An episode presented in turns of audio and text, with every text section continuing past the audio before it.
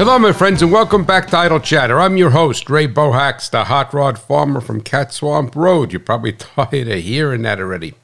But I want to thank you so much for tuning in today, for clicking in, or whatever you do. And uh, hopefully, uh, you enjoy the show as much as I enjoy being with you here. Even though you could only hear me, I can. I know that you guys are listening, and that does my heart very, very, very well. I guess that's not even a proper word. It does my heart good, is probably the intelligent way to say it. So uh, we had a little, we had a little bit of a heat wave here. Not too much, not like it is out in the, out west, but it's uh, it's supposed to be about 96 today, 97. I'll see what the weather station says later on. Had uh, the about since I got with you last, we were blessed with 0.88 inches of rain. So uh, we did get some rain, and the corn welcomed that. It's actually it's actually looking pretty good. What came up, if that makes sense. If you're a farmer, you'll understand what I'm talking about. And uh, as I said before, my last planting, the ninth planting, is not uh, certainly not picket fence, but what is there looks pretty good. The previous ones, the earlier ones, look pretty good. But who knows? It's a uh, you know it's like the Indy 500. Until you run the last lap, it makes no difference. And I know that uh, up in Western Canada, I heard that. Uh, if, if, I have the chance, if I'm on the road, I listen to Shaun uh, Haney show on Sirius XM, uh, Real Agriculture and uh, he's got he's got a good show. He's got a good show, and uh, if I'm out and about, I will listen to it, and I'll listen to Ag PhD, and I'll listen to uh, uh, what's it, another one from Farm Journal, but. Uh, but obviously, if I'm working and and doing a show or writing, I can't listen to the radio. So, so that's basically when I am either in the field through my cell phone, I can get Sirius XM, or in the car. So, but they, I guess some out in Western Canada, where he's located. I think he's in Alberta, but don't hold me to it. He may be in Saskatchewan. I'm not that knowledgeable about the Western Canadian provinces, and I know that they're beautiful, beautiful country. I have a number of listeners there in British Columbia, Saskatchewan, Manitoba, but I've never been there. I've always wanted to go there. I've been to, you know, south of there in the western the northwestern part of the United States near the Canadian border, but I've never really been through those provinces, and I would love to uh, to go there one day and take a ride all the way across Canada, start on the east coast and do a cross country run, like I would do in the United States. But um, from what I understand, is that some areas got hit terribly, terribly with a hailstorm, and uh, I know how devastating that can be in anybody who is a farmer. And, and sadly, that usually comes when you have the nicest crop. It's not like where it comes where it, you, you, you have a marginal crop, and not that you're ever happy to lose a crop, but uh, see that hail damage is really um, really unbelievable. And the, if the hail hits the proper way, and you were a, a lay person, being a lay person not familiar with agriculture, you would think a, a, a Cuisinart went through there the way it grinds up the corn. It's amazing how hail could take six foot high, six foot high corn and grind it up to look like a like it's a salad. So terrible. So our prayers have to go out to those people. And out in the western United States, it's so hot. I saw on, on RFD TV that every place in Oklahoma the other day was going to be at least a 110 degrees. And that's real temperature. That's not this uh, feels like 110 like they have here in New Jersey. But that is that, and hopefully, God willing, things are hanging in where you are. But on a more positive note, I want to thank Mr. Kevin Flood, F L O O D. Excuse me. And Mr. Flood reached out to me and he gave me my first pin in the map in England, in the United Kingdom. And I know I have listeners there in the United Kingdom. You know, it's interesting because I guess to a certain extent, as an aside to this, that with the podcast, even though it goes out to diff- it goes out to my podcast goes this show goes out to many different platforms or podcast hosting sites, and the way it's the way my I guess it's a hosting company. I don't even know what you would really call it. I mean, this is, this is I'm just a content generator. Susan takes care of all of that, but uh, but anyway, it, you could tell where people are listening from. Uh, and that's how I know that I have listeners now in 87 countries. It was 83 countries. But th- those are only the people who come directly to my website to listen. So humbly, I'm saying I may have listeners in in more countries than that, and it doesn't. Like I said, I'm saying it humbly. But what happens is that you could go and some of you listen right at farmmachinerydigest.com and, and and subscribe from there or just don't even subscribe just go there and click on it. But if you go let's say to google podcasts or uh, i don't know, there's so many i don't even know. I mean we're on six or seven or whatever the major platforms are. Interestingly enough the way my analytics is set up is that i don't register those so I don't know where they're listening from. So anyway, but I know I have listeners in England, but now I have my first pin in my map. And Mr. Uh, Flood, and I hope I don't kill his the name of his town. It's Calcot, C O L C A L C O T Calcot, and I spoke to my friend Victor Moore, which is Sue Moore's husband, and he's he's from he lived all over the British Empire. He lived in England, he lived in uh, he, he, England, Australia, New Zealand, I think someplace in Ireland and some someplace else. So so he told me that I was going to pronounce it Berkshire, but it's it's Berkshire. He told me so. It's Calcot, West Berkshire, England and Mr. Flood listens from there. And he also uh, reads me and Hemmings muscle machine. So I want to thank you so much, Mr. Flood, and thank you for my pin in my map. So you mean you're going to get into that contest to be a, a, potential winner of a hot rod farmer license plate. And Mr. Flood has a 1929 Ford Model A Sport Coupe, and he has a 2000 Chevy, Chevy, I put my hand in front of my mouth, that's not good. Chevy S10 Extreme Extended Cab with a 4.3. So those are two very, very different type of vehicles. So it seems that Mr. Flood has a very eclectic um, interest in cars, and I'm sure he maybe even has something else. So I reached out to him, and he is also an animal lover. So uh, I sent him a uh, a picture of the banner that we have up for Donald. So I want to thank you, Mr. Flood, for giving me my first pin in the map in Berkshire, uh, West Berkshire, excuse me, England. And I did not get a chance today to do another, to pull two names out of the hat, the metaphorical hat for Hot Rod Farmer License Plate giveaway. So I will have to make sure I do that next week. This week kind of got out of control with me and got snuck up and uh, I've been blessed to pick up from. I, I don't want to say it that way because that doesn't that doesn't give it the respect that I should that I that I mean to give it. But I'm honored that the Fendt tractor, Fendt equipment division of AGCO is coming on board and being a sponsor of the radio show and the website and possibly doing something on the podcast. So I'm going to uh, go down to Georgia and I'm going to do a couple of shows for the radio show with them about under the getting to know theme of getting to know their new momentum planter, which is unbelievable, even though it's not planting season, and their Rogator sprayer, which has a uh, has a, it's like an old Citroen. You could raise, raise it up and down. And I don't know if anybody knows, but the old remember the old Citroens had a pneumatic suspension. You could raise them up and down, increase the ride height, and then lower the ride height and then they are also their uh, their tractor line and their ideal combine. So we're going to be doing some shows about that. So you, my audience, and as I always said, I do those shows on the Sirius XM radio.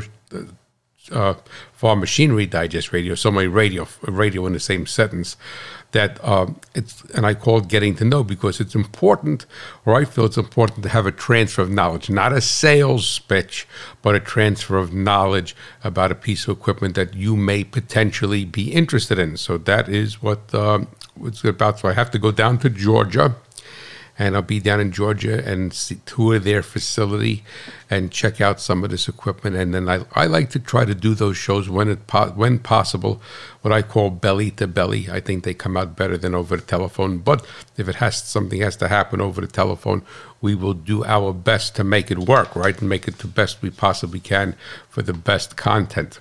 So anyway, what I'm leading up to here is this week's show. What I'm doing this idle chatter show and uh, had an interesting week, as I started to say, uh, with a bunch of different things going on, getting ready to go to Georgia. I needed to service my Fiesta and uh, get the oil changed, and would change the oil and uh, clean the mass airflow sensor, clean the throttle body, and look it over for the uh, for trip for trip down to Georgia. but I, excuse me, I'm just going to clear my throat for a second. Hit that dragster.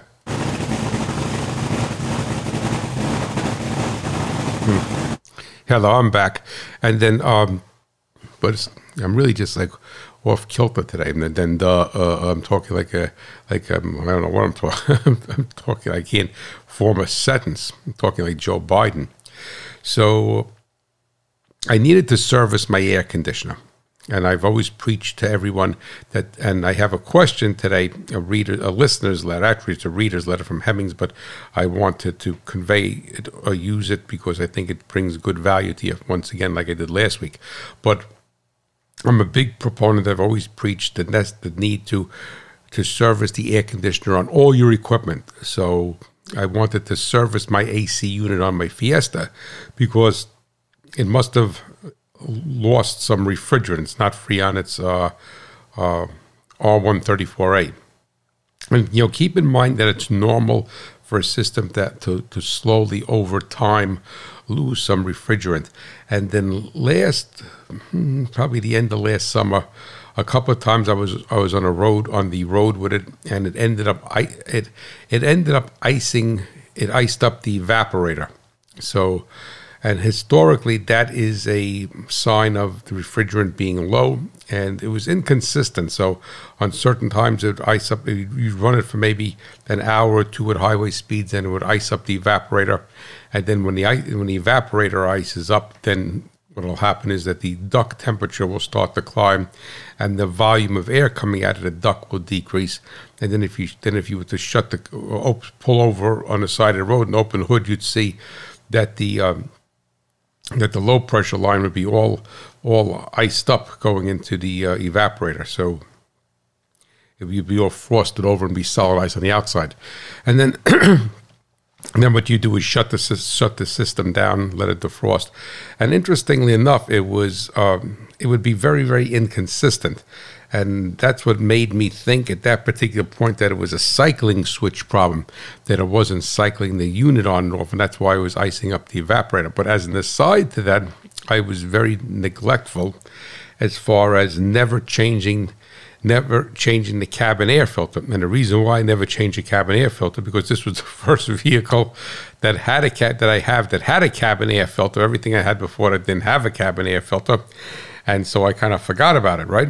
I mean, I'm human, so I'll forget about. it. oh, geez, it's got a cabin air filter, and I didn't think that the cabin air filter was dirty, was plugged. For the simple reason being is that the car has 200, I don't know, 15 or 216,000 miles. And believe it or not, I still have the original air filter in it. And I've told you before, I could take that air filter out and it's look, I mean, you could practically put it back in the box. I wouldn't say 100% now. Probably about 40 or 50,000 miles ago, you could put it back in the box. It's getting a slightly discolored, but by, it, it, it's, it's, it's fine. I mean, there's nothing wrong with it.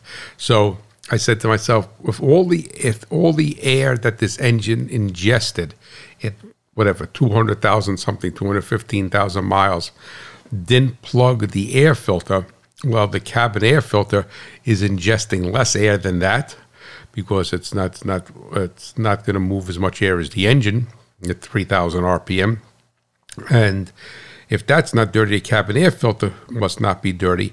And because I did some research of where the cabin air filter was, and it was strictly an afterthought from Ford, so I said this looks like a nightmare, and uh, you know whether time creeps up on you and you don't do it, and then the uh, the summer ended, and we went into fall, what have you. So, so to get back on track with this, the problem I was having with the Fiesta air conditioner was that it was inconsistently starting to to ice up, and I would, and I couldn't quantify in my mind whether it had to do with a level of humidity, whether it was an ambient temperature, and or a combination of both. I mean, would happen. You'd have to run it probably on the highway for an hour and a half, two hours before it would ice up, and but you'd go do the same trip a, a week later in similar conditions and it wouldn't ice up. And that's why I thought maybe it was the cycling switch that was that was uh, not functioning, and you would have it cycle that it wouldn't cycle on and off, and that's why it would ice up.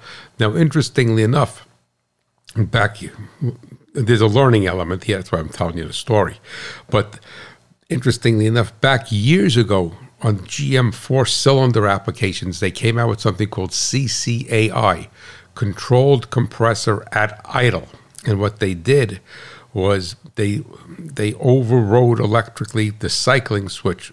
So when the engine was idling, that the compressor would not cycle on and off. And the reason why they did that is that they felt that it would be too much of a customer dissatisfaction because you'd hear the engine speed drop and then recover and you'd feel a load come on. So they wanted, if you had the air conditioner on, they wanted to remain constantly on at idle. And then once you went off idle, it would override that CCAI system and then it would go through its cycling routine. So it would cycle based upon usually the, the low side pressure. The GM had a high side pressure switched as a safety device, but it was cycled based upon the low side pressure. So when the pressure pulled so low, uh, when the pressure got so low, it would then cycle off, and then it would let it creep back up and cycle back on. And that's why when the system was when the system is low on freon, they all basically work the same way. I don't know if they have them wired up the same anymore. That if it cycles very quickly on off on off on off, then that's indication even years ago, back all back in the '60s, that it was low on refrigerant. I said freon, but I should have said refrigerant. So the Fiesta was so inconsistent. Then I got into fall and whatever. So this this year, I you know, run the air conditioner, and I said, "Geez, you know, it's time for me to service it." And the reason why you service it is because you want to get the moisture out of it, so the moisture doesn't mix with the refrigerant to create acid, and then ruin the whole system. So I uh, went to my friend Roy in Hackettstown, and the he has a shop there. I said to him, "Yo, I want to." Do the do the air conditioner up on the Fiesta. I got to go down to Georgia. It's, and and this year, the past couple of weeks, it started to ice up uh, almost on a regular basis. And the, and even when it didn't ice up, the the discharge temperature wasn't that good. It was okay, but it wasn't. Usually, it would freeze you out. And so I said to myself, well, the most important thing is I'm going to service the air conditioner regardless, but I need to check that cabin air filter. And whoever designed that should get their head examined. So that was a bit of a, uh, a nightmare to get that out. And I pulled the cabin air filter out. And other than tearing it, getting it out because it's so jammed in there, it really was not dirty at all. So my assumption that if it didn't dirty the air filter, it didn't dirty that. But you know, dirty little secret, I didn't put another one in because I am not laying underneath that dashboard again uh, in the heat. No, I had to put a fan in there. Then the kittens are coming in. The kittens are climbing on my head, and it was just it was not a pleasant surprise, a pleasant pleasant deal. And I said, "What a jerky thing! You have a filter that you want to serve that's supposed to be serviced, and then you uh, forget about it. We won't even go there." So. I wanted to check that first because obviously, if the air, if the filter is plugged and I'm starving air against or, or across the evaporator, that it's going to have an adverse effect also.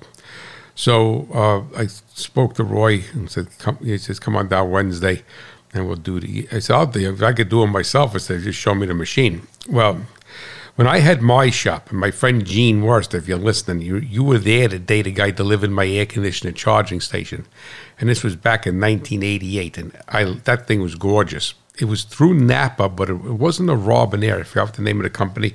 It was state of the art because back then people had a a vacuum pump handheld as a manifold gauges and it was it, so this thing was state of the art. Had electronic scale in it.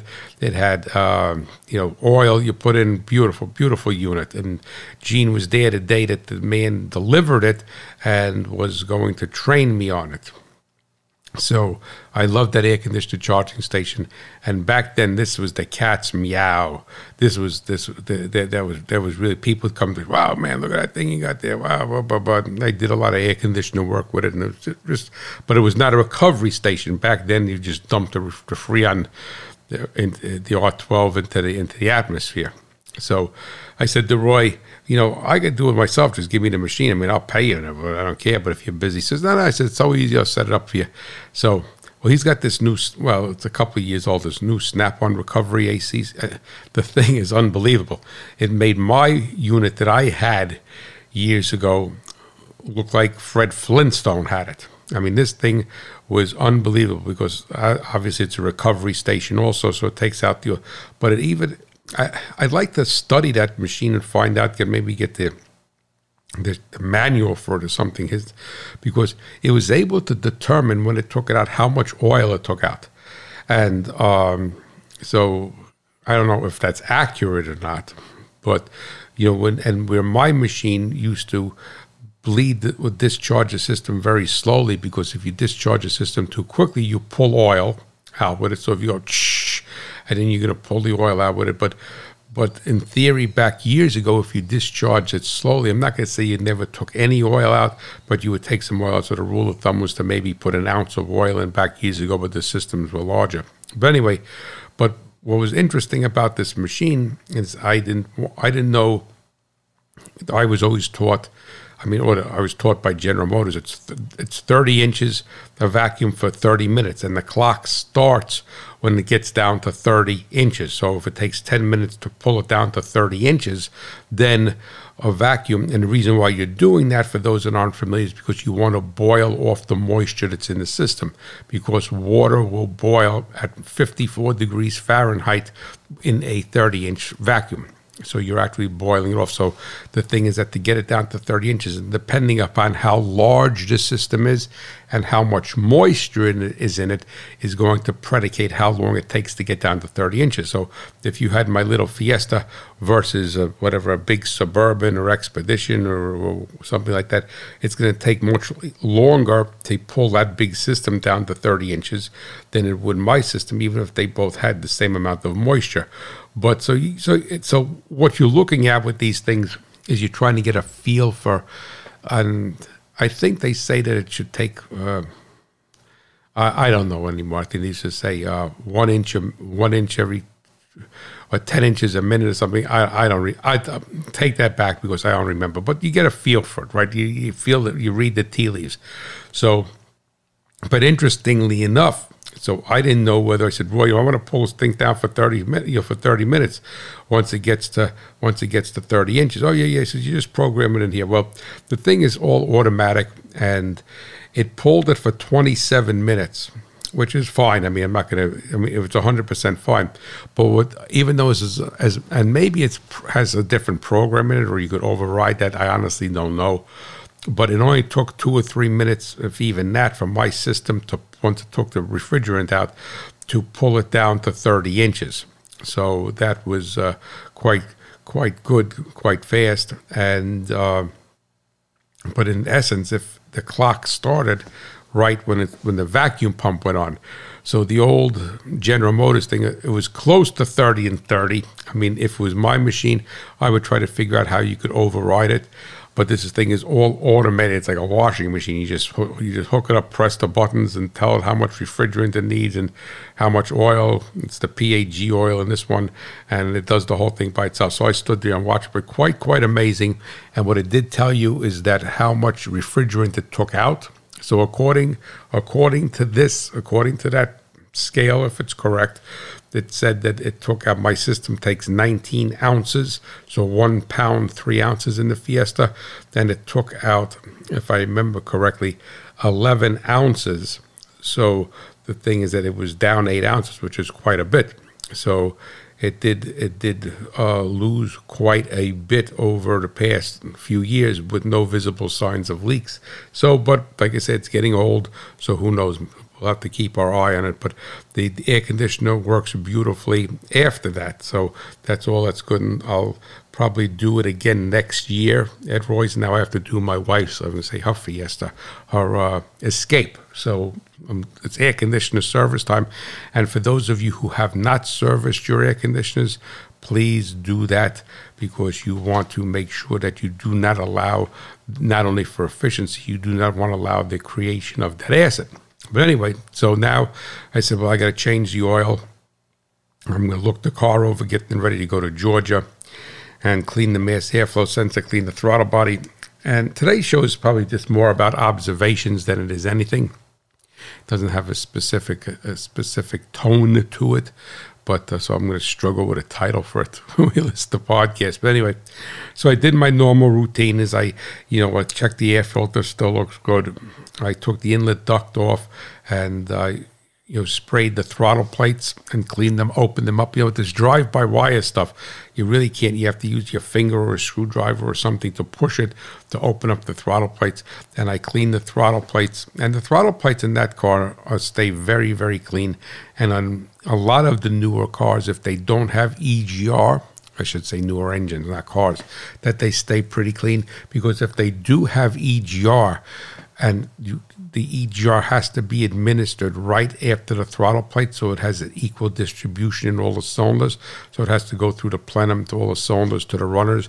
So that's why the throttle plates get very dirty on a lot of applications, I'll say, because if they put EGR, the EGR needs to be there. And this engine, believe it or not, does not have EGR. So uh, the throttle plates, but they still do get they still do get a little bit dirty, but not bad whatsoever. But I keep the every oil change. I spray clean the throttle body, and I also clean the mass airflow sensor with the CRC mass airflow sensor cleaner.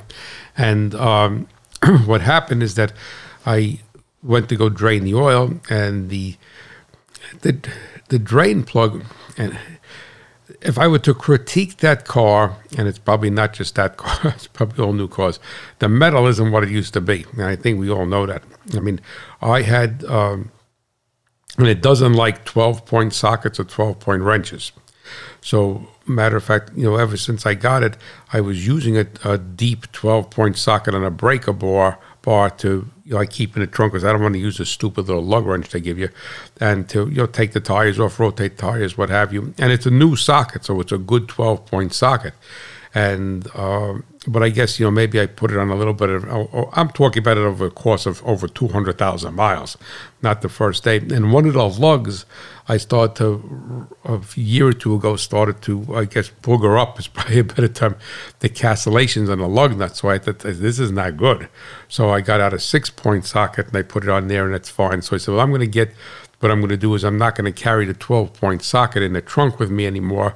I'm going to carry a six point socket in the trunk because I don't want to have an issue with these, you know, with these lug nuts. And I bought a bag. You have to buy the, I think, the lug nuts in a bag of four or five. You can't buy one lug nut, which I understand. So I said, well, I'm going to replace that one lug nut because it's a little bit more rounded, the castellations than I felt comfortable with the six point socket works on it fine, but I don't want that. And I said to myself, what I'm going to do is I'll keep the the the other three or four, whatever's in the bag of new lug nuts, and I throw nothing out. So that old lug nut is still good. So that went in my toolbox, but. Um, you know, keep those in the trunk. So God forbid if I'm ever on the road and something happens, that that I need the uh, need a new lug nut, I might as well have it in the trunk, right?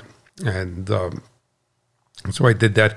And over the past couple of times of changing oil, and I always use the same wrench. It's an offset 13 millimeter Mac, but it's a six point. And Mac wrench that I've had since probably 1988 and the and then again the wrench is not worn, so the, the wrench looks good. But over the years, you know, the wrench would kind of cock because when you I'm working on this on my back, it's not like I have a lift here, so I'm working on my back, and so you're jacking the car up, and you know if it's winter time, you have a, a sweatshirt on and this and that, and and it's hard to get under there. And I'm not exactly a skinny blink, so uh, you know, pro- over time, I probably put the wrench. I mean, I'm like I put the wrench on an angle. I mean, I didn't, I didn't round it off. I put the wrench on the angle. But it's amazing how this the metals these people use today that it's very, very unforgiving of a couple of times in a wrench on an angle. So, but like I said, I'm cognizant of that, and I try my best to, to not hold, not have the wrench cock. So when I take the lug, the lug, not the uh, drain plug off, that it's you know it's on there square, and I don't chew it up. So uh, I went to go take it off this time, and I said, "My God!" I said, "Now I'm the only one who works on this car." I mean, no one else has touched this car since for 200 something thousand miles. And I use the same wrench and I, everything is the same. All right. That same wrench. I couldn't get the the, the, the damn uh, drain plug off. I said, "Who? That, what's the what? King Kong come underneath here and tighten it up at night?" I said, "This is crazy." So then, what happened? I was using the same wrench I always use, and then you know you're you're, you're laying underneath the car, so you're pushing on an angle, and the wrench slips a little bit. Well, it boogered up the drain plug. I said, "Wonderful." It boogered up the drain plug. All right, go get the six point socket now. Let's put a six point socket on it, and then go in there. And I had to tap the six point socket on. So I said, okay, this particular point, I just want to get this drain plug out, and we'll cross this bridge uh, after we drain the oil. So I got it. uh, So it, the six point socket actually, you know how a six point socket will fix a screw up with a 12 point wrench? And it, it did it quite well. It kind of recut the castellations on the uh, drain plug, and um, I, you know it came right. It came right out. But I don't understand how the heck it got so tight, because like I said, I'm the who knows mysteries of life and uh, drain the oil. So I said, let me call Ford and see if they have a drain plug for it and the gasket. Because even though I got this off and I'll take the six point socket with me on the road, not that I would change the oil on the road, but I'd rather have it in the trunk with me, all right, instead of in the toolbox back here on the farm. I mean, I'm just I'm just crazy that way. I'd rather have it a level of preparedness. So uh, I call Ford, and lo and behold, they have us. They have the drain plug with the gasket. So I'm assuming it must be a common drain plug for many, which would only make sense. Why would you want to make 27 different drain plugs? So that I don't know if was common or not. So uh, so they said, "We we have it. It's, your cost is six dollars." So my wife was, uh, I think she was going to the gym or someplace. So I was able to call her. I said, "Can you run over to the Ford dealer in Washington and pick that up and bring it back in this way? I don't have to break stride working on the car." So she said, "Yeah, no problem." So she did that, and she went and got the drain plug and put. And this one was actually made in USA, which was fantastic. I don't know where the other one was made, but it was made in USA. So I put that in. That's all fine. So while I was waiting for her, I drained the oil, did my little routine, you know, clean the throttle body, clean everything, and uh, and then she came, put the drain plug in, and they put the oil in, and go to you know filter, did it, and you go to start the car. And obviously, when you clean, and this is one of the points I'm getting up to. Like I said, it's a different type of show today. It's just different observations. It's nothing that's overly uh, dedicated to one particular area. But uh, the way that the, the way that manifold is, so you have the you have the throttle body and you have the runners and a, a plenum and a plenum first, little plenum and the runners. So when you spray it with throttle body cleaner, it's going to puddle in the runners. And obviously, I don't spray a whole can and flood it, but it's only a 1.6 liter engine, so it doesn't take much for it to flood it with the carburetor cleaner. So that's fine. That's the normal drill. So I go into you know when I go to start it, I go to clear flood mode. That's foot to the floor. And what happens if you're not aware, clear flood mode, you know, on an old carbureted engine, clear flood mode was the foot to the floor, right? But a lot of people didn't understand how that worked. What happened on a carburetor, on any carburetor, if the if it had an automatic choke and you went f- and you held it to the floor because you flooded it, and flooded mean that the gas wasn't pouring out of the bowl, meant that there was raw gas, unatomized fuel going into the manifold, into the cylinders. When you put your foot to the floor, two things would happen. There would be a choke unloader that even though it was an automatic choke and the choke plate would be closed, is that when you put your foot to the floor and the automatic choke was evoked, and they were all this way, right, it would open up the choke blade. Well, it goes on an arc, so right, so it's on an arc, so maybe 20 degrees. So it wouldn't be all the way open, but it would be open, so you would negate the effect of the choke. And remember, the choke doesn't choke air; the choke is impacting the signal on the booster. So that's what it's by having the by having the choke plate closed, it's exposing full cranking vacuum to the booster to pull fuel to rich in the mixture. So it's really not choking off air. People think it's choking off air.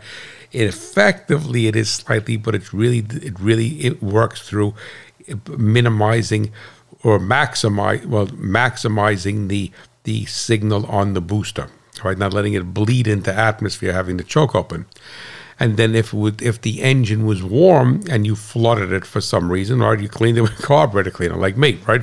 You clean it. I'm talking about carburetors. I don't care what it is. All right, automotive style carburetors. All right, and you and you put it to the floor.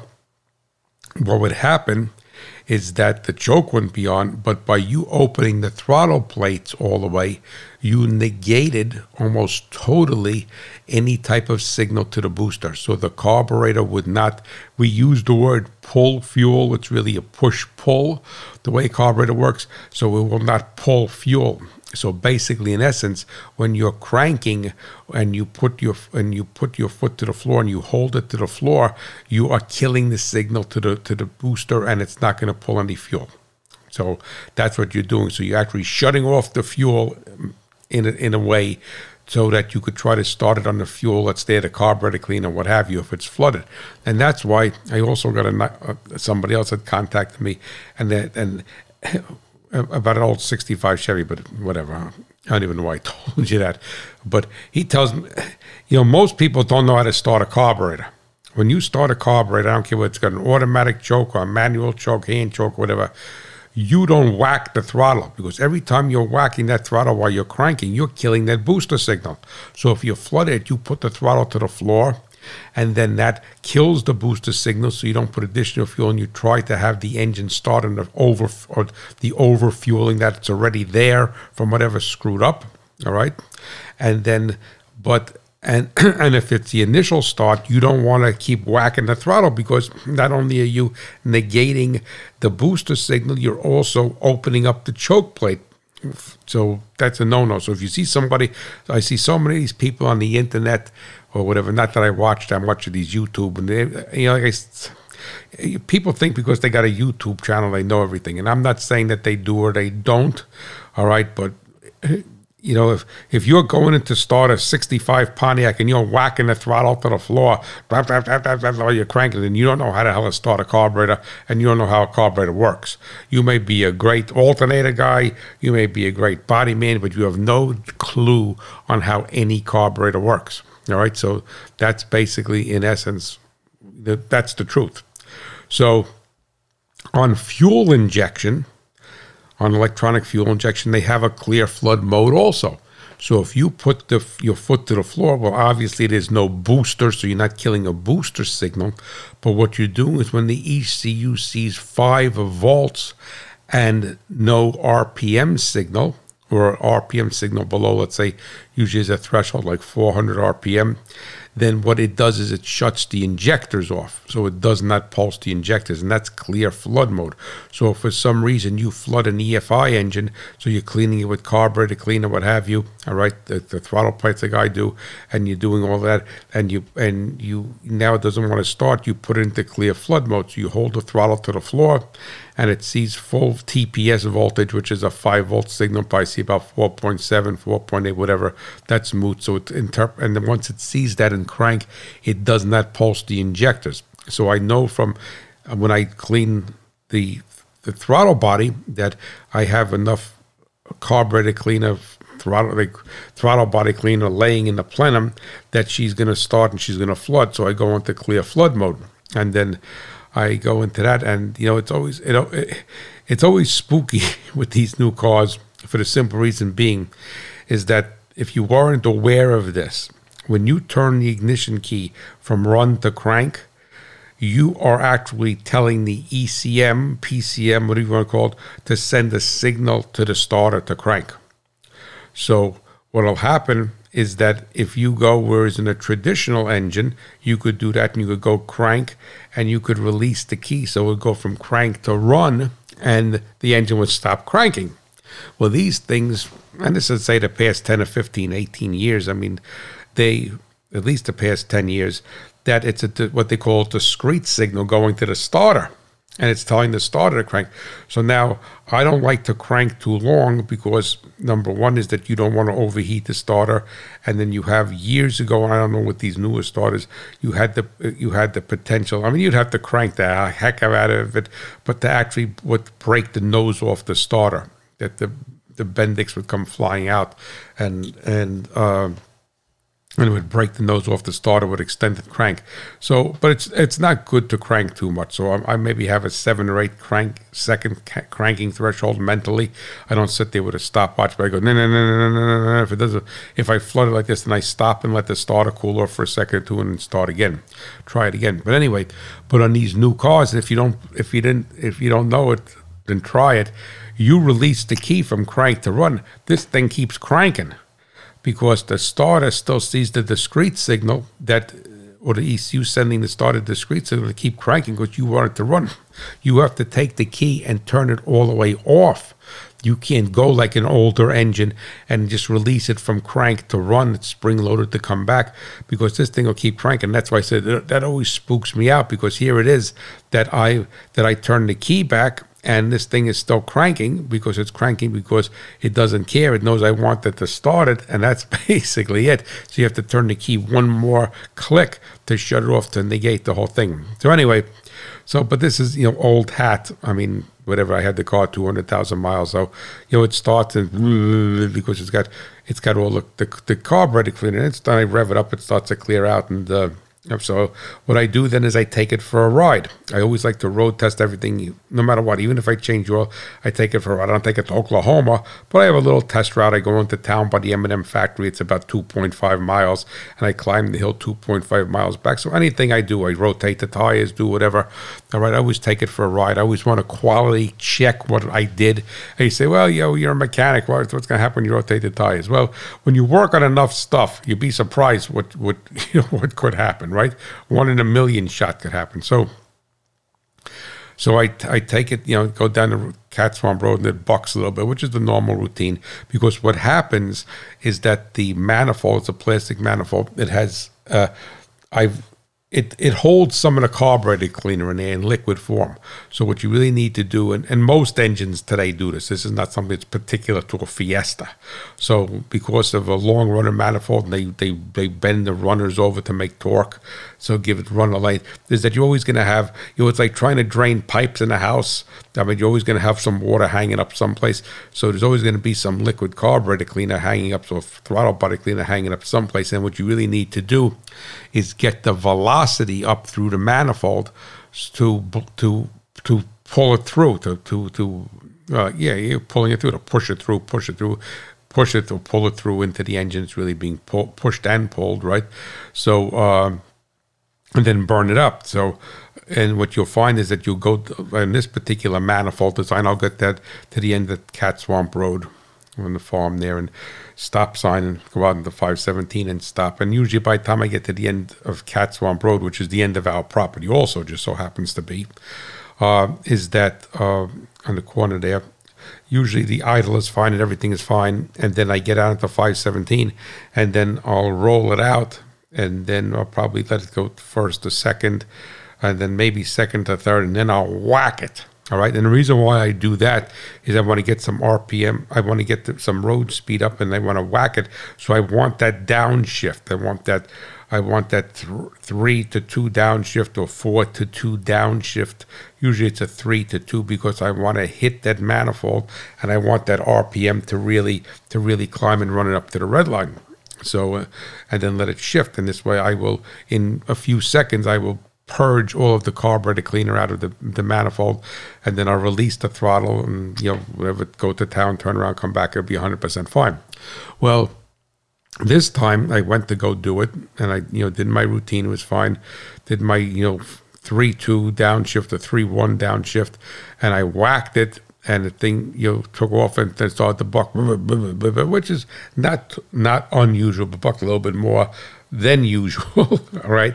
And then boom, all of a sudden, the service engine soon light, which is only a picture of an engine, doesn't say service engine soon, a picture of an engine, is that never has gone on in that car.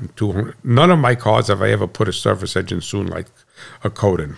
My my uh, folk, uh, folk, yeah, what was it? An Escort, almost five hundred thousand dollars. Never put a code in it. Never had the service other than the bulb check. Never saw it.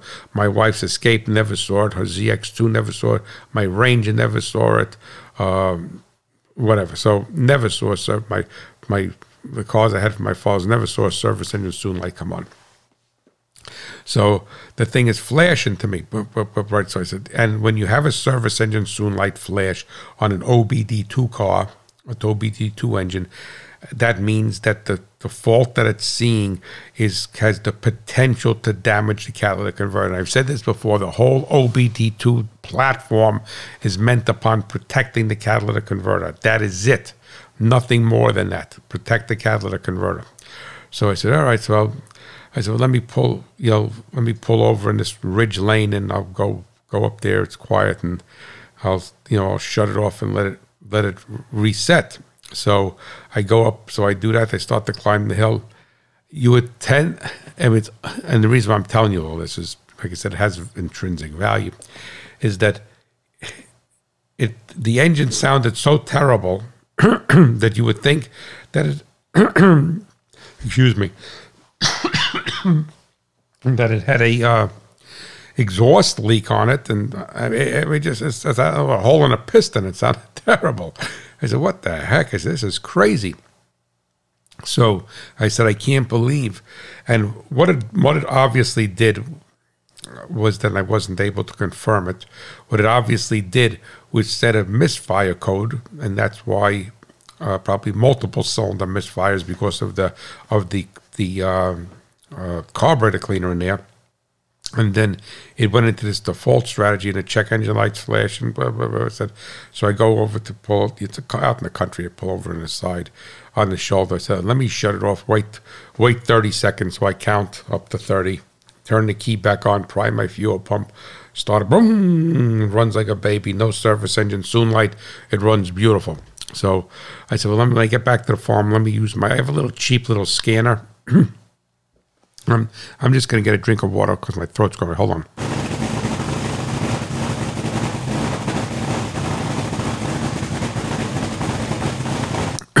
Thank you. Uh, so I, I, just have this cheap little code reader. It gives you some data. Half the time, I don't think it's right. But anyway, some company sent it to me years ago. So you must say, well, you're a hot rod farmer. You tell us all to buy equipment. Why don't you have a better scanner than that? Well, I don't have a better scanner than that for the simple reason being is that I never needed one. And I have two wonderful friends that have $15,000, $12,000 new scanners that allow me to use it if I were to ever need it, but I've never needed it. So uh, my friend Roy and my friend Kurt have state of the art diagnostic equipment, and I have I'm blessed to have them as friends. And carte blanche, you need something, come over here. But I honestly never needed it. So so this little Mickey Mouse code reader I had did not said it said there was no code set, but it flashed long enough that it has. And there's all different hierarchies in those codes, which is crazy. I mean, the government makes them do that. So the take-home message here is that it's very it was uh, eye-opening to me how poorly that car that engine ran when it set that code and how it sounded. Not only how poorly it, it almost sounded like the valve timing was off like it was pushing like it was like like, like it's like it had a hole in a piston I knew it didn't have a hole in the piston, all right, because I didn't, you know, I didn't uh, do anything to make a hole in the piston. But I went to go climb that hill, and it it, sound, it sounded like, it had a hole, like it sounded like it had a hole in the piston, like it was pushing, like it was pushing back up through the throttle body, and then shut it off. Wait thirty seconds, restart it, runs like it just came from the factory. So the take home message here is that if you have an issue that comes up like that, then what you want to basically do is always shut it off if you have the ability to drop the code out, drop the code out, and then go from there and restart and see.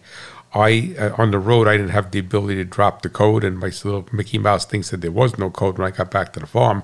But just the recycling the key and let it reset reset itself. Now, what happens is that just for your own edification, before I move past this, is that uh, the government.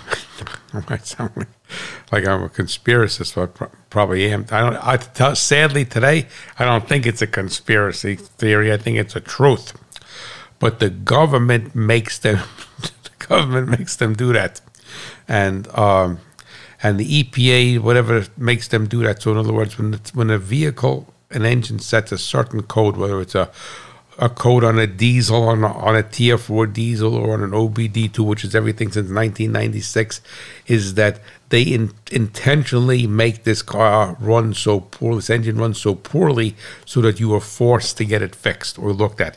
And what really, and you know, take home message here for me was that I was shocked how aggressively they made this engine run so poor that's even a proper sentence. I mean, I've had it where, you know, over my years working, it's, oh, it's got a little bit of a high idle or unstable idle, or it's not locking up the converter. But this thing ran like it had a hole in the piston.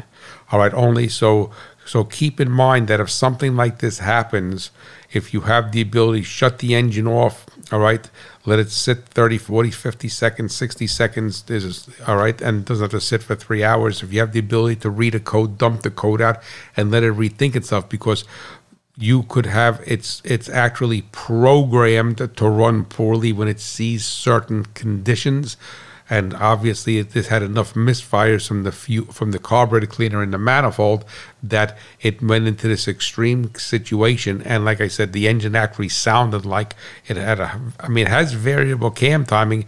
Maybe it kept the valves open. I have no idea because that it had no power. And it was min. I shouldn't say no power, a big drop in power, and it sounded like an engine sounds when you have a burnt intake valve and you're pushing back through the through the carburetor or the throttle body. I said, This is crazy. So that is something for you to keep in mind. All right.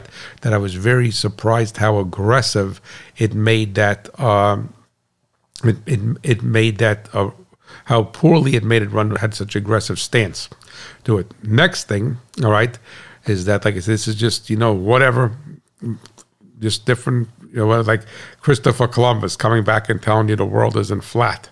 So uh, then I say, okay, fine. I have a Briggs and Stratton. If you've listened to my show, Briggs and Stratton backup. Well, they call it a portable generator. Not a backup generator. It's Elite 8000, and it is a, uh, a 8,000 watts constant, 10,000 watts on the surge. And uh, so I always exercise it. And the thing basically is, is that when you exercise it, now though they're not generators they're alternators. Yes they generate electricity so they could fall under the guise of being called a generator but from the automotive sense and the machinery sense a generator produced dc current and an alternator produces ac current. And since a, a uh, building a house line voltage is AC, that the actual they call think they call it a power head is an alternator. It's an alternator almost like a car alternator. All right, but the car alternator is loaded with diodes to chop the signal and make the, the sine wave into into a um, into an analog signal to make it to make it DC. Whereas uh, I don't believe that that, that that chopping anything unless using a diode to clean something up, but whatever. I'm not that intimate with it. So, but the thing is that when you run an alternator like that, it's imperative. You know, you have to exercise the generator, but you have to realize that the exercise is meant for the motor and to a certain extent, but to a much lesser extent, it's meant for the generator itself. But it's really meant for the engine to keep the engine running, the carburetor, everything running. All right. So the fact of the matter is, I I've been I usually like to exercise it every two months or so, and and I haven't exercised this probably since February, and uh, and sincerely, the reason why I didn't exercise it and was that because Donald never liked it running, he was afraid of it. Uh, and I was always in, sub, in, my subconscious, I didn't want to have it running in the driveway. And by God's grace, he happens to come home that day, and he's afraid to come to the house. because the generator is running. So that's why I haven't exercised it. So you figure it's it's July, so I haven't exercised it since probably February. So that's what two. It's that's six, oh that, that's six months, seven months, right? So seven months, which I've never done before. So I pull it out of the garage, I wash it, I wax it. I always wash it, wax it. stays in the garage. I keep it on the battery tender. It has an into, it has an electric start and a rope start, and, and bring it out in the garage. Thing starts right up. I mean, you turn the key, you pull it, boom! I don't think the crankshaft turned 360 degrees, and the thing run, doesn't miss a beat. Runs great. And what I do is I have a, and I did a show on this, and I have a little voltage frequency meter that I keep plugged into uh, the socket in the kitchen, and I bought that so I can monitor monitor the line voltage in the house and the frequency, the hertz of the line voltage. And I did that specifically when I bought the gen set, is the generator, is because I wanted to confirm what I had coming in from JCP&L versus what I'm going to come in. I did a show about this about uh, um, about having a clean signal, total harmonic distortion from the generator and what have you. So I said, well, I have to see what this what the power company's sending me. So I keep this plugged in the kitchen. It's small. And I, I, I'm like downstairs. I said, yeah, I don't stand there and stare at it all day long. But if I go over to the sink, I look at it, get up in the morning, I look at it, right? And it flashes back and forth between line voltage, hertz, line voltage, hertz. So it, it dithers back and forth, cycles, digital display. Very, very nice. It's about 60 bucks. So anyway, and there's actually some there's a company called Kill A Watt, which is actually a different type, does the same thing, but it actually measures. You could plug, let's say, you could plug your refrigerator into the kilowatt meter, and you'd have to and you could read hertz and you could read voltage, but also tells you how many kilowatts that that unit is consuming. And I would I would love to I want to get one of those. I'd actually like to have a kilowatt meter on everything that I have in the house. My wife would drive me would go nuts if I did that because the whole house would be instrumented. All right. But the fact of the matter is that it's a great indicator because you say, man, this washing machine always, you know, pulled whatever. Uh, which remember it's, vol- it's it's it's Ohm's law, volts times amps. So you know, always pulled you know 1200 watts, uh, and it would be about 10 amps on 120 volts. So 10 times 12 uh, times. So the thing is that. Uh, or 10 times 120, not times 12. So nice. Now it's pulling 1400 watts, or it's pulling this, so or it's pulling uh, it's pulling 800 watts, and you say, well, geez, well, this washing machine we have now is direct drive, so I mean, but if let's say if it had a belt, maybe the belt's starting to slip, and that's why it's pulling 800 watts. So you know, whenever you could get numbers attached to something that are easy, that you don't have to go and break into a circuit or put a fuel pressure gauge on there or a hydraulic, whatever it is, whatever it is with machinery or uh, and electronics, is that if you could get numbers ex- that are easily accessible to you, that you could look at it without going through a lot of trouble, then you will find a lot of value in that if you look at it and pay attention to it. So, um, and but you know that's I'm weird that way, and I love all that stuff. I like to be in tune with everything and uh, be intimate with it and be very comfortable with it. So what I do is whenever I run my generator, my I always run at night, and you have to run when you do exercise on a generator. You're supposed to put a load on it because if you don't put a load on it, and you're supposed to put a load of some, some of some substance, and some you know some organizations say fifty percent of its potential wattage. So I was supposed to put 4,000 watts, but in in practical sense, if you put a good load, so I use either a heat gun or electric space heater, which is 1,500 watts. So if it's 1,500 watts and I'm putting out 120 volts, so it's probably to 12 and a half, eh, 12 and a half amps not quite 13 amps using Ohm's law. So that's a good load. I mean, you don't want to put a transistor radio on it. That's not enough of a load or a 100 watt light bulb. So you want to have something of substance. So I always put the load on it and run it with the load. I would say the generator only has 36 hours on it, and I would probably out of the 36 hours, only 12 hours collectively were, or let's say maybe half. All right, 15, 16 hours were with running the house because the power was out. The rest of it was exercise. And when I got it, I did a burn in. And if you're not familiar with a burn in with electronics, and what a burn in with electronics is that um, when electronics are new, it could be, I don't care whose it is, what, it is. It doesn't have to be a generator, it could be a car, it could be a TV set, right? That better electronics. We used to do this with the oscilloscopes, and they'll they'll do this with avionics and with biomedical equipment and military mill stuff and whatever. Is that they'll take the brand new unit and they'll run it for so many hours, and they'll have it based upon the circuitry, the stuff that's on it. They'll have a test protocol, and they say, okay, we're going to run it for 12 hours straight, and then we're going to shut it off. And then the next half, every 15 minutes, we're going to turn it on and to let it run for 15 minutes, shut off. So they come up with a test protocol. When I worked for Allen Test Products, the oscilloscope manufacturer, we used to, and they call that a burn in, not really a run in, a burn in. And you, we used to burn in all of our scopes and emissions analyzers unbeknownst to the customer. All right, and what we mean by that they would still have the plastic wrap on it. You wouldn't if the if the wires came, you know, the the the, the wall socket, the power came zip tied with a plastic bag. We had extension cord, so the thing looked brand new. It was brand new. We didn't see any emissions, didn't see anything. But you want to you want to burn in the electronics because electronics will have a tendency if they're going to fail, they'll usually fail through the burning period or shortly after whatever uh, when it's new.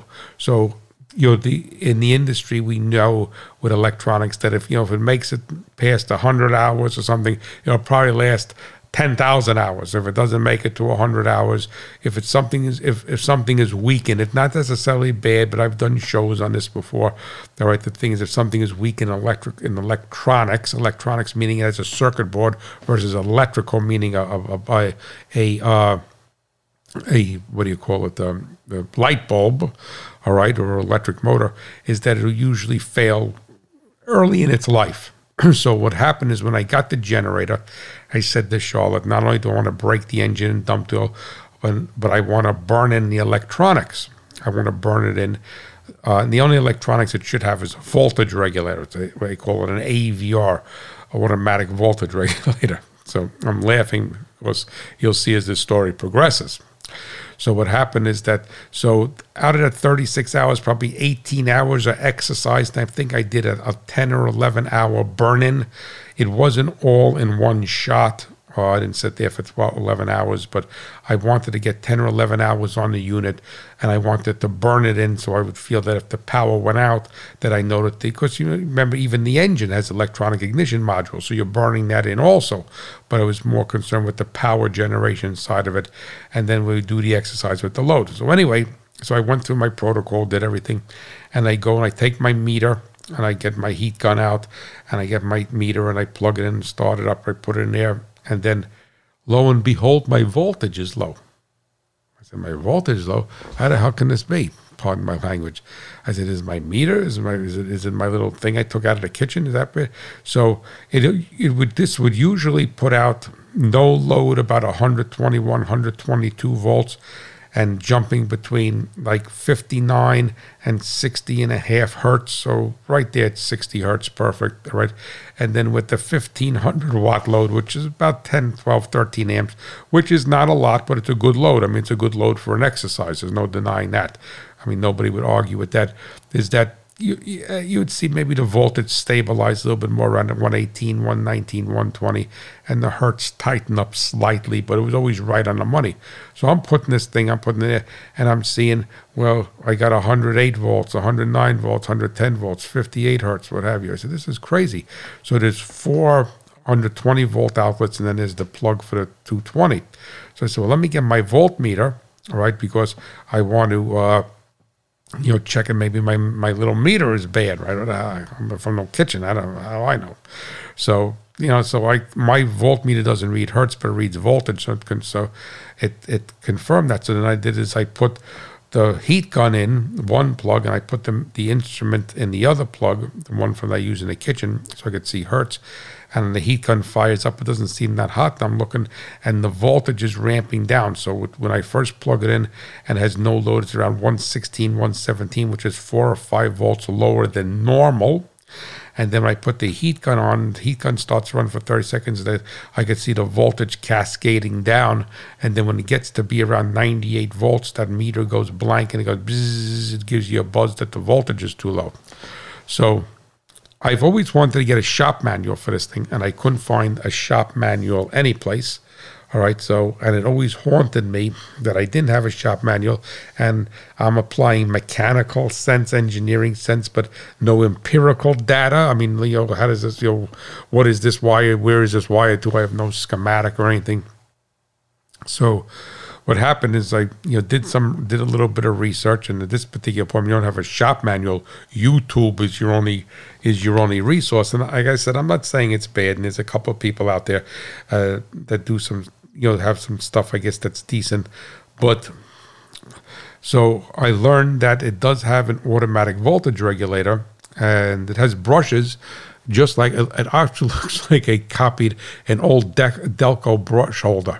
All right, it looks like a combination of a Ford and Delco brush holder for the brushes. But anyway, based upon what I saw on YouTube, and uh, and so what? So supposedly this automatic voltage regulator has a potentiometer on the back that you could adjust. So it's you know that kind of that, to me that's kind of like if you're going to do circuitry, you don't really don't need a potentiometer to adjust it. I mean, mm, I don't know how much range the potentiometer has, so but I, I don't know. So I kind of like okay, fine. And then so I took I never took the end cap off the, the they call it a power head to make sure there's not, nothing. And that thing looks beautiful inside. I mean, gorgeous. I mean, looks like looks like it never had. And I'm so anal that when I run it, and when I would run the house and the powers, I'd use my infrared gun and I'd monitor the temperature, the engine oil, I'd monitor the temperature, the power head, I monitor everything. So this thing is nice and cool. It's about 10 or 20 degrees. The power head's 10 or 20 degrees, 30 degrees higher than ambient temperature, right? So if it's 40 degrees out, the power head is 60, 70. If it's 20 degrees out, the power, power head is 40. If it's 90 degrees out, the power head's 110 or so. So right there, it's about plus 20 over ambient temperature, plus 25. So I know this sucker isn't being strained. So anyway, to make a long story short, this thing is not put, it's putting out power, but it's not putting out the full power. So try to do some research, try to go to Briggs and Stratton. What an exercise in frustration, not just Briggs and Stratton. So I try to call up a, call up a couple of people and uh, so I said, can I buy a shop manual for this thing? Because to me, you know, we had a great sense of security, and my wife had a wonderful sense of security, and it was the good Lord blessed us with this generator, because you know anybody who lives out in the country, you lose, you have no well, you have obviously no heat in the winter. It's not the problem now, and you know you lose your refrigerator, you lose everything. I mean, it's it's dark out in the country. I mean, so it's not like there's a street light like you live in town, and you say, okay, you can't you got to walk around with a flashlight in the house. I mean, so but specifically, I mean, this time of year, I'm not worried about the heat, I'm worried about the refrigerator and the water. So. uh I mean, you'd be six or seven days without the water, you know, because you have a well. It's not. I mean, it's not the end of the world. People endure so much more than that, but it's certainly not not you know something that you look forward to. And the idea that we've had the generator when the power goes out, the way it's set up with the transfer switch, I have manual. I literally power the house up in five minutes. The generator's right in the garage. The transfer switch is in the garage. Plug it in there. Boom. Don't worry, honey. Lights will be on in five minutes. So uh, you know this this is like an ambulance or a spare that doesn't run or a spare tire that has no air. So I want to I want to get this fixed as soon as possible because I want to restore that sense of security back to my wife because she was very very comfortable. So we said to me, "Oh, I feel so I'm glad we bought that generator and everything because I feel so comfortable if the power goes because we lose the power quite a bit over here where we did the past couple of years." So I'm trying to do some research, trying to do everything, and it seems that nobody. I'm not going to say that no one knows anything. They have a lot of empirical data. Uh, they don't have a lot of theoretical data. Some people are better than others. I did find a couple of good good videos, uh, decent videos on some aspects of it, but it did show me, you know, inside before I took mine apart to see what's going on. But anyway, so and then it's saying that sometimes you know if anybody had an old generator an old generator on an old farm tractor you had to you had to polarize the generator that you have to arc it that uh, when you put in otherwise lots of times it won't charge so i i knew that why you don't want i knew that why you don't want to run an alternator without a load on it of some substance, of some consequences, that over time you will diminish the magnetic field. And as you diminish the magnetic field, the output of the generator will drop down and eventually go to nothing. So there'd be nothing wrong with it, but it, it dissipated the magnetic field from the, I would assume it's from the rotor, not the stator, but I may be wrong in this particular instance. So some people saying, well, you got to re-arc it, you got to re-energize the field, and you you take the, you disconnect the the um, where the brushes are, and you hook up 12 volts to it, and you start the generator. You have the, the cap off the off the power unit, and you hit it for 12 volts there, and it's supposed to wake it back up. But what nobody, uh, but what nobody could explain to me is that why, where does that residual, where does that charge go? I mean, I would assume there's either a diode or a capacitor in there. So I don't know enough about it. I got to learn more about it. So anyway, I said to myself, I think it's the AVR. Now, what happened to the AVR? Who the heck knows? All right, but the idea that it's got a potentiometer, maybe the potentiometer, you know, the, is not that tight and it vibrated, so who knows? But anyway, but I finally found a good guy. And I found the good guy, and he's about 20 miles away. I wouldn't know him if I saw him. The guy was fantastic. He was old school. He wasn't overly knowledgeable, which he admitted to, as far as the electrical part of it, but he knew much more than I did, and he admitted that. But he is a Briggs and Stratton dealer, and he is getting me a shop manual. He says I could get. He said he said to me, "Look, I could look online. They have a digital manual. I could look it up for you. I could tell you what." I said because I'm a mechanic. I said, but I have no specs. I don't know what the windings are supposed to be. I would know if it's shorted to ground all right, or if it's open, all right, but I don't know, is it supposed to be 27 ohms, supposed to be two? Um, I have no idea. I have no, no nothing here. It's like, you know, what's the float level supposed to be in the carburetor? I mean, give me the float, tell me the spec, I could adjust it. So he said, oh, I could get you the specs and everything. So I said, I'd like to, I can, he says, can he, he said, well, maybe you go to Briggs and Stratton, you can buy the manual. So I said, I went there. I said, it was access. I said, I wasted more time with this thing. I said, I got, you know, I'm a farmer. I got farm stuff to do. I just want to make this thing go away and charge so we have, in case the power goes out and so my wife feels secure. So he said, "Let me look up the specs for you." So he gives me the specs. He says, "He said, he says, let me." He says, "Let me see if I could order your manual." He says, "I'll call you back in ten minutes." And the guy did all that. Fantastic, fantastic. I mean, old school guy. So he ordered me. He said, "It's seventy two dollars for the manual." Says, he says, "I could send you a link. You could uh, download a PDF." I said. I said, I don't want it. I said, thank you so much. I, I honor and respect that, but I'm not going to take a PDF with me in, into into the garage to work on. I want to. Oh, I'm old school. I want a book. I said, order a book for seventy two dollars. I'll come pick it up. Right. So he says, I'll give you the specs for the man. I'll give you the specs, and you could start to check the stator and what have you. So I said, yeah, I should be able to go through the outlets for that. I said, yeah, you go through the outlets first, and he says, if you have an issue, then you have to go inside and check. I said, I just like an alternator. I used to do all my own alternator work. It's an alternator, right? So, so, so he gave me the specs. But the the take home message here is that I used to have a beautiful Fluke, beautiful Fluke digital voltometer. And when I had my shop, my guys robbed me. I mean, the customers robbed me, and the two employees that robbed me blind. They robbed me of Wiseco pistons, of Oliver billet connecting rods, torque wrenches, tools, money out of the money out of the cash box. I had four employees Two of them were golden, and two of them robbed me blind. All right. And I had customers. I had this one customer with a Mustang. I don't know how the hell the guy did it. Uh, every time he left the shop, he walked out with something. I mean, the guy would be there, and then I'd come, where, where you know, where's the torque wrench? So anyway, so somebody r- robbed my beautiful Fluke meter. So I already had gotten out of the business. I said, I'm not going to spend six, seven, eight hundred dollars for a beautiful. That probably was a three hundred dollar meter years ago. It's probably a nine would be a nine hundred dollar meter now. I said, I'm not going to spend eight, nine hundred dollars for a meter for something like because how often am I going to use it? I'm going to check some voltage, check some resistance. I said, if I really needed something much better than that, which I never did since I've closed my shop, thank God, is that uh, I could borrow it from uh, good friends. I'm blessed with good friends. Like I said, I just hey, can I borrow your, your borrow your Fluke meter or whatever for ten minutes? So, uh, so I got the resistance values for the windings. But the take home message here before I close is that you know whenever and if you you probably notice, but if you don't know it, now, when you're reading resistance with an ohm meter, an ohm meter has no continuity to it, so it doesn't make any difference which which way the wires are.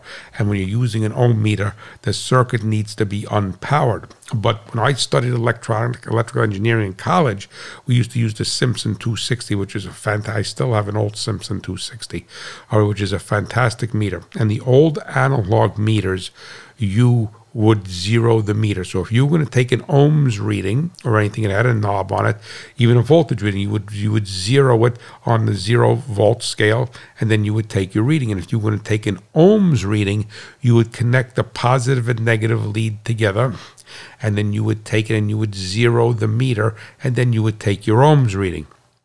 Well, the one winding I think I have it written down here is supposed to be, uh, I think, a point point, um, 0.26 ohms on the generator, 0.26 to points, whatever, I'm making, I don't have in front of me, 0.8. Now, if you're reading something, let's say like an ignition coil, that's 10,000 ohms or 5,000 ohms, if as long as the meter is not skewed a thousand ohms, then you're fine. But these this cheapo digital voltometer I have, there's no way for it to to zero. So if you have that type of meter, or whenever you use an ohm meter, what you and you're reading a minute um, minute resistance, you're not reading 500 ohms or 1,000 ohms or 50 ohms. You're reading 0.26 to 0.72 ohms, so a quarter of an ohm to three quarters of an ohm, and you you better if you can zero that meter, you need to put those leads together and let the digital meter stabilize. And the slow and the less expensive the meter is, the slower it's going to take for that circuitry to stabilize. And then you need to get a reading from it. So my particular meter was 0.8 ohms, so eight tenths of an ohm, all right, with the leads together. So that means whatever reading that I had, I would have to, I'm already starting at 0.8 so I would have to say, okay, it's at 0.8. All right. And if I have, and I put the resistance on, so let's say one ohm for easy arithmetic. All right. So I don't mess up the math in my head, the decimals while I'm talking. Is that if I have, so it's at one ohm with the, with the, with, and I'm looking for a 0.56 on my windings on my generator, then the thing is that I would have to add 0.56 to 1. So 1.56 on my meter would be 0.56, and I would know my windings are good. So the take home messages here is that you always need to check your meter and what you should really do even put it on volts on like DC volts and when you're taking voltage and put the put the leads together and see what it reads. But if you're reading a lot of voltage, if you're reading a lot of resistance, it's not going to make that much of a difference because it's not going to skew that much.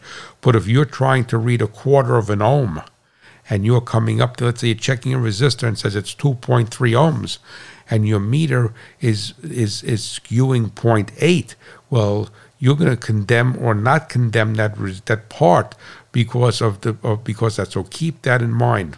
All right. So what I did was that I did that and I saw based upon this my windings fund. So I think it's the AVR. So I ordered a new AVR. I don't like throwing parts at anything, but I excuse me. But until I get the shop manager, let me order an AVR. I was able to get it from Briggs and Stratton. It was fifty six dollars, and the thing is that and then I'm going to take it apart now and I'm going to see if my AVR has a pot on it, the potentiometer. I'm going to try to adjust that AVR and see what the voltage is. All right. If that doesn't work, I'm going to reflash the field with the 12 volts. I don't know, but then I'm going to, but this is going to haunt me for the rest of my life. Where did my charge, where did my magnetism go when I always, always ran this with a 10 or 12 amp load on it? Right? So I'm going to do that, and then I and the good thing about it is that I nobody had the AVR, so I go to Briggs and oh three weeks this that who knows with back order, blah blah supply chain all this malarkey, and then so I end up at Briggs and Stratton's website. I ordered it, all right. Well, I I'm doing a show on Saturday. I ordered it Friday about lunchtime. Yeah, so a day ago, right? I ordered. They had it. I got the thing today from Ohio, which is crazy for ten dollars worth of shipping. So I got sixty three dollars into this AVR, took it out of the box, original Briggs and Stratton part, made in China. Thank you. Right? They don't say China. It says made in C, capital C, capital N. It ain't Canada. Right? So, uh, or the Caribbean. So made in China. And it does have a adjustable pot on it. So I'm sure the one that's in my unit has adjustable pot. And then when I get done with this podcast, I'm going to go out and look at my generator. So the take home message here before we close. I'm not going to get to the letter that I had about air conditioning because I went way too long on this show. Is number one is that if you're doing something and you you're cleaning throttle plates, you're cleaning this, you're cleaning EGR circuit, you start the engine back up. It's OBD2 or I'm sure, or it's a diesel tier four goes in, into a default code. All right erase the code or shut the key off first, start and see what happens, and just remember that those codes, those strategies, they evoke a strategy to make it run like a bag of bolts when certain codes are set. And because you falsely, not falsely, you, you kind of induced that code by the service procedure you did, don't go nuts. All right. It's probably nothing is probably wrong with it. I just saw that and says, I don't like this. I'm going to make this thing run like a bag of bolts. All right. So that's the second thing. The first thing. The second thing I want to tell you, it's a world of difference when you get the right person on the telephone in life. All right. And a, a world, world, world of difference. All right. I called all around. The people I spoke to, for the most part, knew less than I did about this generator. I'm saying it respectfully. Nobody wanted to be helpful. Nobody knew anything. Uh, just the typical world today. And my sincere hope is that that the people that interact with me that I am more helpful for to them than than anybody is when you go out in the world. That I hope that that's my sincere hope that I could bring glory to God by helping people with the blessing of whatever knowledge that He has gifted me. And that's not from me; it's from the Lord. All right. So the right person makes a big difference. Briggs and Stratton told me I couldn't get a manual. Well, uh, Briggs and Stratton generated deals. To, this guy working out of his little garage said, I could get the manual for you. Let me look. I'll call you back. At it's $72. I'll have it next week. You want to, sure you don't want me to get a, the digital one? You could. I said, no, no, no. All right, beautiful. All right. When you don't try to diagnose something without specifications, all right, I mean, if you're stuck on the side of the road, you're stuck in the field, you got to do the best you can. There's certain things that you would know is that, you know, hey, if it's open, it's open. If it's shorted, it's shorted. All right. But don't try to guess at a specification. And it's amazing how so many different specifications are on these stupid generators as far as these power heads are concerned. And they all basically, basically look the same, you know?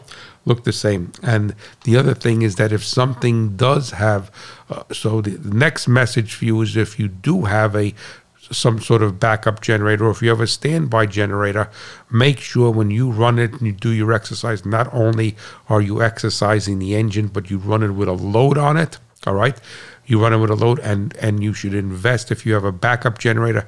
Invest in the that Kill A Watt. They're like thirty dollars. The little meter I had is like sixty dollars you know monitor your line voltage monitor your hertz when you're running that generator. Because if i didn't do that if i just plugged the heat gun the heat gun the heat gun fired and ran and ran i didn't think it was as hot as it would have been just empirically by putting my hand in front of it.